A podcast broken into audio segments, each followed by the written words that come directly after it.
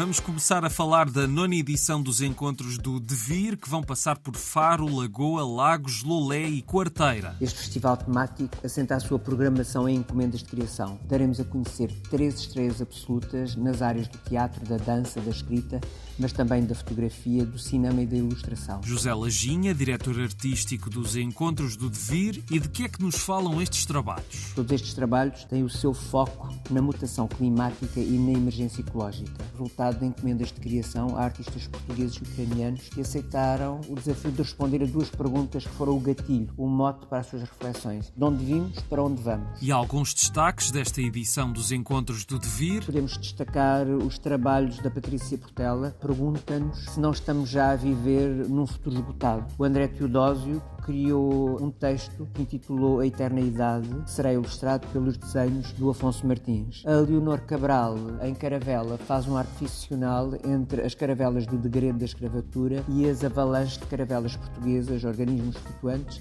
que este ano deram à costa e que denunciam o efeito das alterações climáticas no mar. Cátia Oliveira, mais conhecida pela Garota Não, criou um texto que será ilustrado pela Cristina Faz e lido por ela própria. É um texto absolutamente comovente e incisivo que tem tudo lá dentro. Será justo ainda destacar também o trabalho do bailarino e coreógrafo ucraniano Dmitry Dinov sobre a guerra e o futuro de quem vive exilado na Alemanha. E há mais nos encontros do Devir. Existe ainda uma programação paralela a tudo isto em que eh, os protagonistas são fotógrafos, cineastas, mas também cientistas portugueses e espanhóis na área da biologia marinha que investigam o impacto das alterações climáticas na nossa costa. Saibam mais em encontrosdodevir.com. Agora vamos brindar na região de Viseu.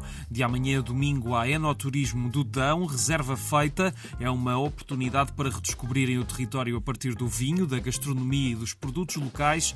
Há sessões de show cooking e provas para conhecerem algumas castas da região região. É uma experiência de certo enriquecedora. Saibam mais em enoturismodudão.visiteviseudãolafões.pt. Agora vamos a Lisboa, onde a partir de amanhã acontece o segundo momento do Festival Tandimage e que até 12 de novembro apresenta em Lisboa oito obras, com cinco em estreia absoluta. O Tandimage é um festival que apresenta peças que atravessam várias uh, linguagens, vários géneros artísticos, que se debruça sobre questões ligadas à imagem e à arte ao vivo. Assim são apresentadas uma série de peças que cruzam teatro, cinema, performance e música. Mariana Brandão, diretora artística do Tandimage, com o que é que vamos começar? Começa no pequeno auditório do CCB no fim de semana de 13 e 14 de outubro, contamos apenas o presente Manuela Marques, seguindo depois para a Appleton, onde Mariana Pacheco de Medeiros apresenta a sua peça Loba, ligada a um costume açoriano de fazer bailes de debutantes que a artista aqui problematiza num sentido muito atual Saibam mais sobre estes e os espetáculos que seguem no segundo momento do Tandimage em tandimage-portugal.com. Não esquecer que TAN leva PS. Em Tomar começa amanhã a Feira de Santa Iria. Até dia 22 há muito para fazer e ver do mercado à Várzea Grande. Há saltimbancos, noite de fados, concerto de Pedro Mafama no sábado e muito mais. E tudo com entrada livre. Está tudo em feirasantairia.pt. Temos uma experiência virtual e interativa em Lisboa. Amanhã e sábado às 7h30 e às 9h30, respectivamente, o Teatro do Bairro recebe Chat Room, espetáculo de Ana Borralho e João Galante, em que o público torna-se parte da obra de arte. Os visitantes são imersos no ecrã de vídeo e podem criar a sua identidade digital numa maneira de falar das relações humanas no mundo contemporâneo. E pedem que os espectadores levem o telemóvel com a bateria carregada. E terminamos com teatro em Almada. Agora foi assim muito mais mais forte? Forte?